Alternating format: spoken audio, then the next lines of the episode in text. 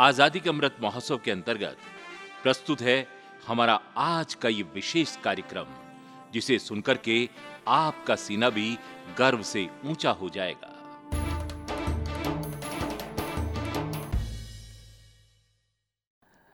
नमस्कार 90.8 मेगाहर्ट्ज पर आपने ट्यून किया है रेडियो आज़ाद हिंद। और आज हम अपनी विशेष प्रस्तुति में बात करेंगे बाबा राम सिंह व कूका आंदोलन की।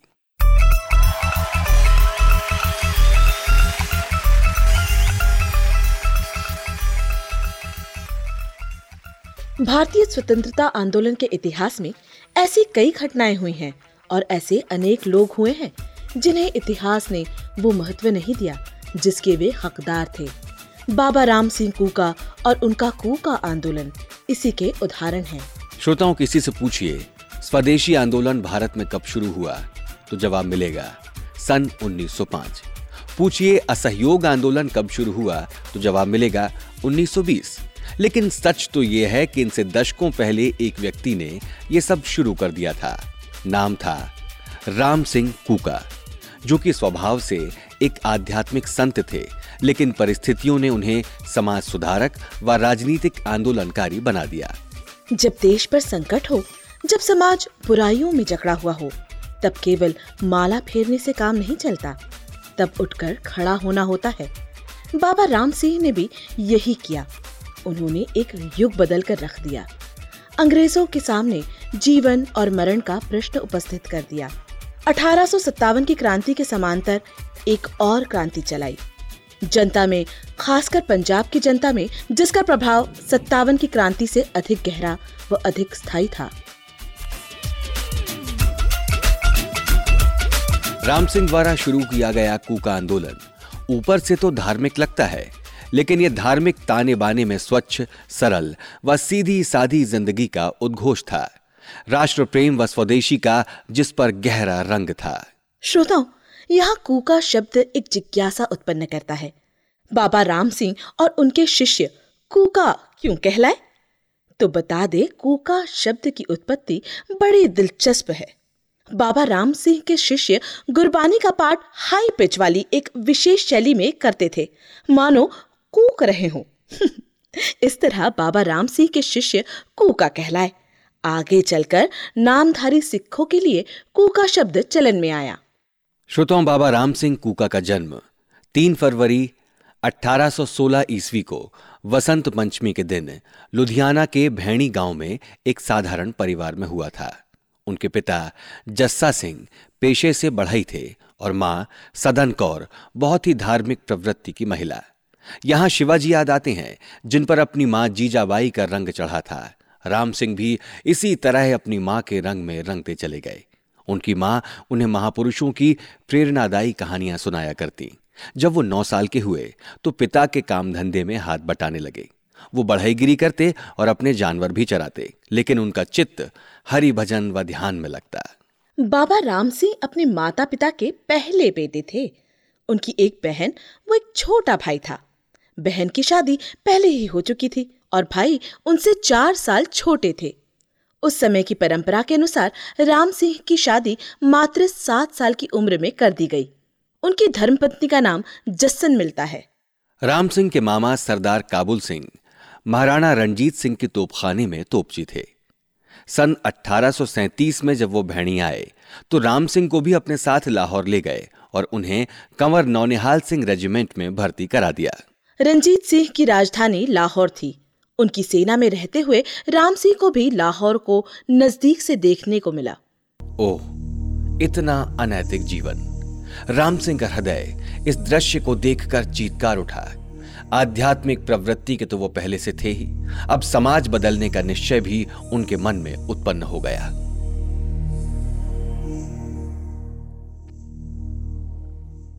एक बार अपनी रेजिमेंट के साथ वे हैजरो आए। यहाँ उनकी मुलाकात भाई बालक सिंह से हुई। उनका ऐसा रंग चढ़ा उन पर कि बस उन्हीं के होकर रह गए। सेना में रहते हुए भी धर्म साधना में लीन रहने लगे। श्रोताओं, अठारह का साल सिख राजनीति के इतिहास में दुर्भाग्यपूर्ण रहा। महाराजा रणजीत सिंह न रहे। इससे अंग्रेज़ों की बाछें खिल गईं। सालों से वो इस संपन्न राज्य पर अधिकार के लिए ललचाए हुए थे, लेकिन रंजीत सिंह के रहते ये संभव न था। उधर रंजीत सिंह के जाने के बाद सिख दरबार में अंतरकलह भी शुरू हो गई। अंग्रेज़ों ने भी अपने कुचक्रों से परिस्थितियाँ ऐसी कर दी कि 1845 में प्रथम एंग्लो सिख युद्ध शुरू हो गया। अंग्रेज़ों के विरुद्ध मुड़की की लड़ाई में राम सिंह ने भी भाग लिया, लेकिन लाहौर पर अंग्रेज़ों का कब्जा हो जाने पर उनका दिल टूट गया। ये सब अंग्रेज़ों की काबिलियत से नहीं हुआ, बल्कि सिखों की अंतरकलह व स्वार्थपरता से हुआ। इससे राम सिंह का मन सेना की नौकरी से उचट गया। उन्होंने ये नौकरी छोड़ दी और अपने गाँव भैनी आकर खेती बाड़ी करने लगे। प्रवृत्ति आध्यात्मिक तो थी ही, बड़ी संख्या में लोग इनके प्रवचन सुनने आते। कुछ रुख मैनू पुत लग दे। ले कुछ रुख लग दे मावा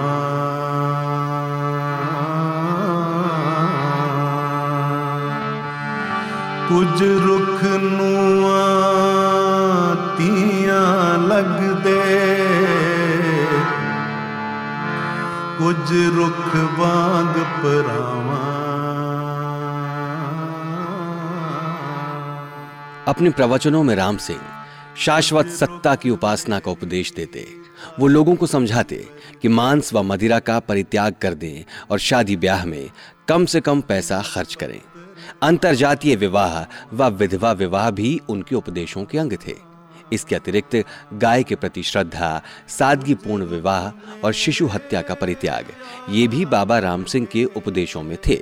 उधर ब्रिटिश सरकार की उन पर कड़ी नज़र थी। उनकी एक एक गतिविधियाँ रिकॉर्ड की जा रही थी। उस काल में गवर्नमेंट रिपोर्ट में बाबा राम सिंह के मिशन को वर्णित करते हुए लिखा गया। वो जाति के बंधनों को तोड़ने को कहते हैं। सभी वर्गों में शादियाँ करने को कहते हैं। विधवाओं का विवाह कराते हैं। शराब व मादक पदार्थों के परित्याग की बात करते हैं और अपने शिष्यों को साफ़ सुथरा व सच्चा जीवन व्यतीत करने का संदेश देते हैं।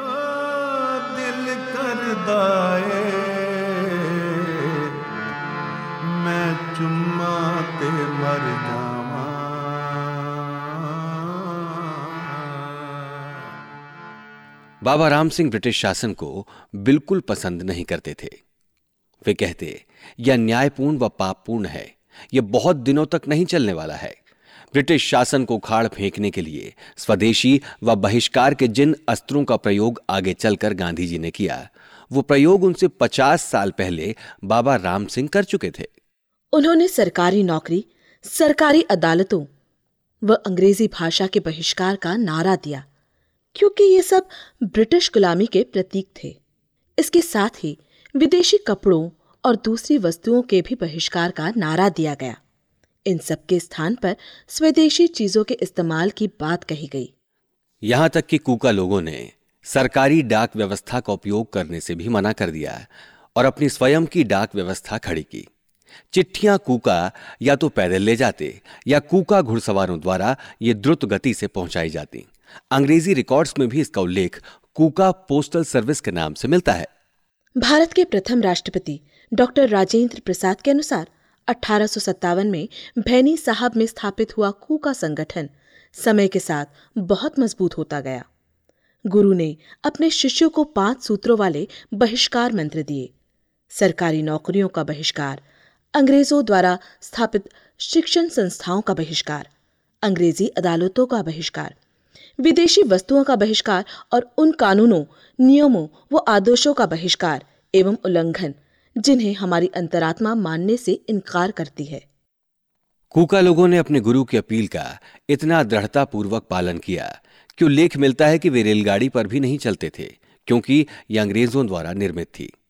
बजाय इसके, वो घोड़ों पर चलते, बैलगाड़ियों पर चलते या पैदल। इसका एक फ़ायदा यह भी हुआ कि ब्रिटिश पुलिस व जासूसों से काफ़ी हद तक वो अपना बचाव करने में सफल रहे। अठारह की क्रांति के बाद अंग्रेज़ी शासन को सर्वप्रथम गुरु राम सिंह कूका की बगावत का ही सामना करना पड़ा।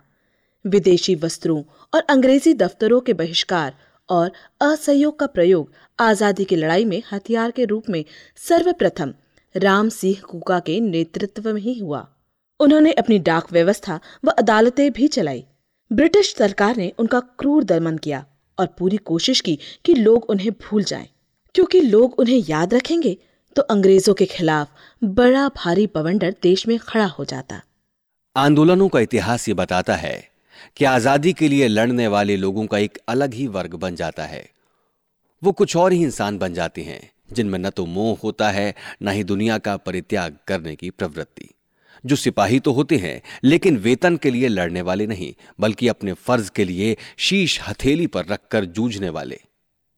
गीता में वर्णित निष्काम भावी योद्धा। राणा प्रताप का नाम स्मरण आता है। शिवाजी भी ऐसे ही थे। बाबा राम सिंह और उनके अनुयायी भी ऐसे ही निष्काम योद्धा थे। अठारह की क्रांति के बारे में हम सब जानते हैं। वो क्रांति जो मंगल पांडे ने शुरू की थी। लेकिन एक और क्रांति भी इसी साल शुरू हुई थी, जो अंग्रेज़ों की योजना के कारण इतिहास में अधिक स्थान पा न सकी।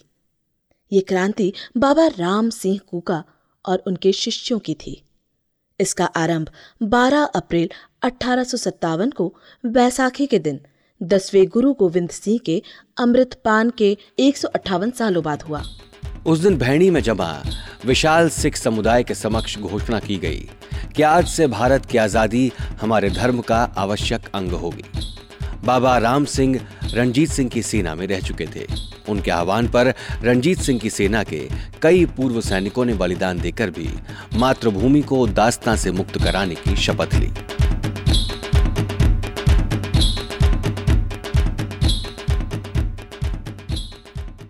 इस तरह अठारह का साल दो दो क्रांतियों का गवाह रहा। ईस्ट इंडिया कंपनी के सैनिकों द्वारा शुरू की गई क्रांति का नेता अंतिम मुगल बादशाह बहादुर शाह ज़फ़र को चुना गया था। लेकिन पंजाब की जनता क्रांति के इस आह्वान के प्रति उदासीन ही रही। अठारह की क्रांति के असफलता के लिए इतिहासकार इसे एक बड़ा कारण बताते हैं। लेकिन कम ही किताबों में लिखा गया है कि आखिर पंजाब की जनता सत्तावन की महान क्रांति के प्रति इतनी उदासीन क्यों रही? श्रोताओं एक व्याख्या यह सामने आई है कि अकबर ने धार्मिक सद्भाव के जिस युग का सूत्रपात किया था उसे बाद के मुगल शासकों ने धीरे धीरे करके भुला दिया।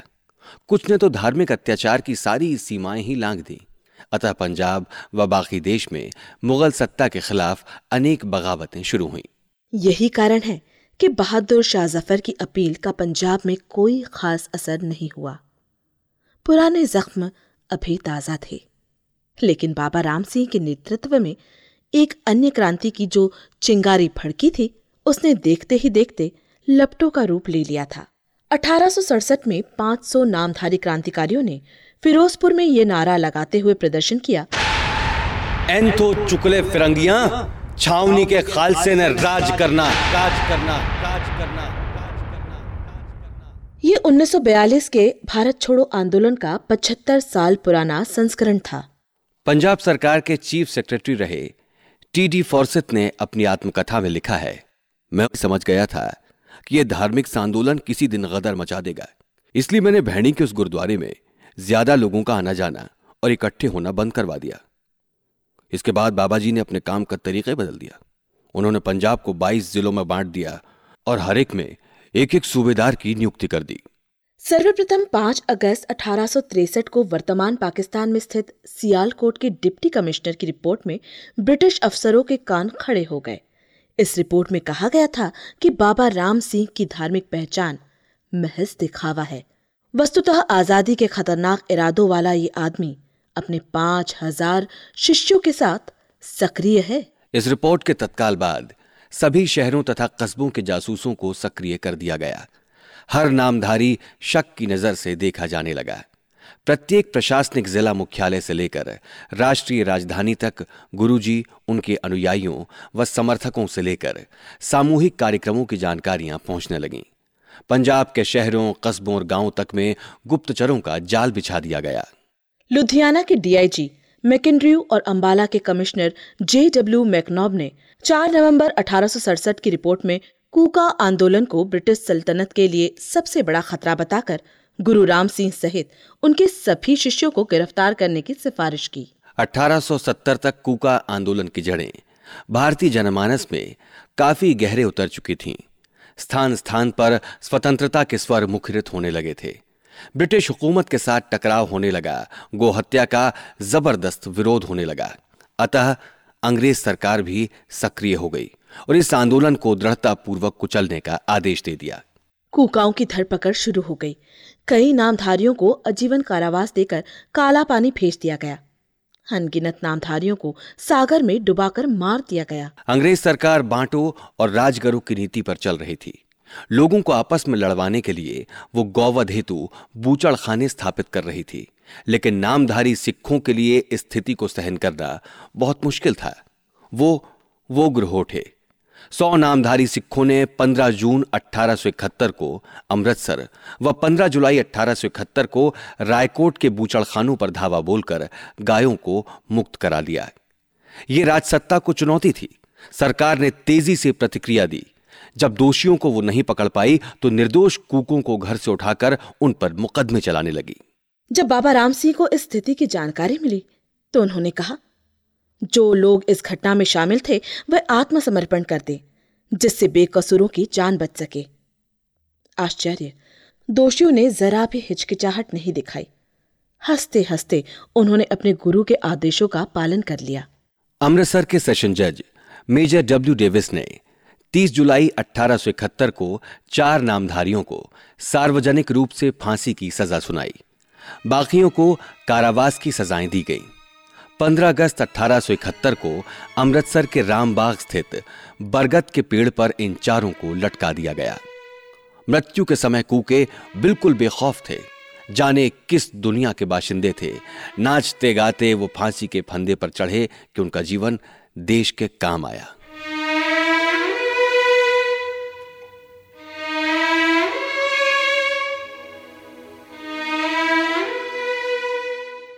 उल्लेख मिलता है कि कुको ने कहा, उन्हें चमड़े की रस्सी से न बांधा जाए।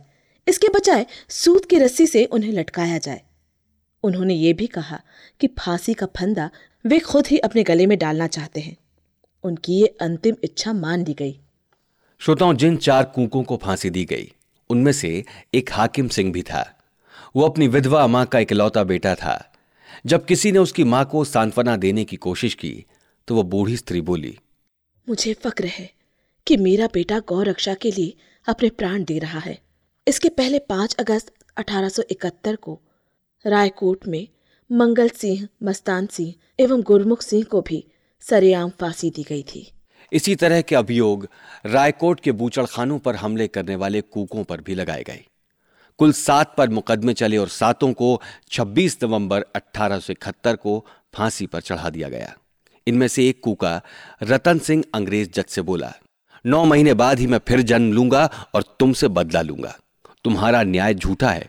जब हम दोबारा जन्म लेंगे तो फिर उठाएँगे तलवार और तुम्हारा राज इस देश से खत्म करके छोड़ेंगे। श्रोताओं कूका आंदोलन के इतिहास में 17 एवं 18 जनवरी 1872 की तारीखें सर्वाधिक दिल दहला देने वाली हैं। ब्रिटिश न्यायतंत्र पर भी ये एक बहुत बड़ा धब्बा है। इन दो दिनों में स्वतंत्रता सेनानियों के विरुद्ध विश्व का सर्वाधिक क्रूरतापूर्ण एवं अन्यायपूर्ण इतिहास लिखा गया। बंगाल रेगुलेशन एक्ट 1818 का पहली बार पालन चौवन साल बाद भारत माँ के नामधारी सपूतों के खिलाफ किया गया। खुलेआम गौ हत्या के विरोध में कूका लोगों ने पंजाब के मालेर कोटला में बगावत कर दी। ब्रिटिश सरकार ने कुल अड़सठ कुकाओं को गिरफ़्तार किया। बिना मुकदमा चलाए पैंसठ कुकाओं को तोप से उड़ा दिया गया। एवं एक बारह साल के बालक बिशन सिंह को तलवार से काट डाला गया।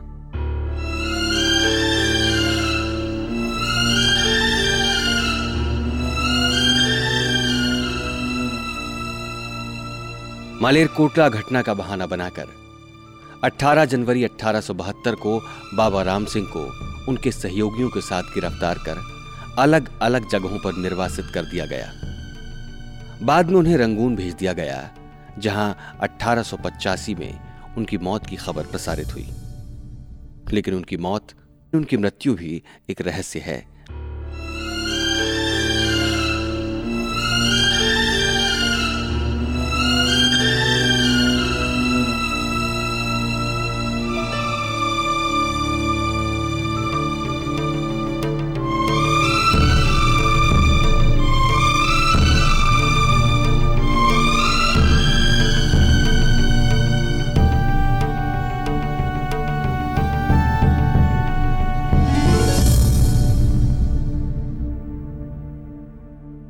श्रोताओं ये थी हमारी विशेष प्रस्तुति जो कि आधारित थी बाबा राम सिंह व कोका आंदोलन पर। इजाज़त दीजिए नमस्कार। नमस्कार। अभी आप सुन रहे थे आज़ादी का अमृत महोत्सव के अंतर्गत हमारा आज का ये विशेष कार्यक्रम।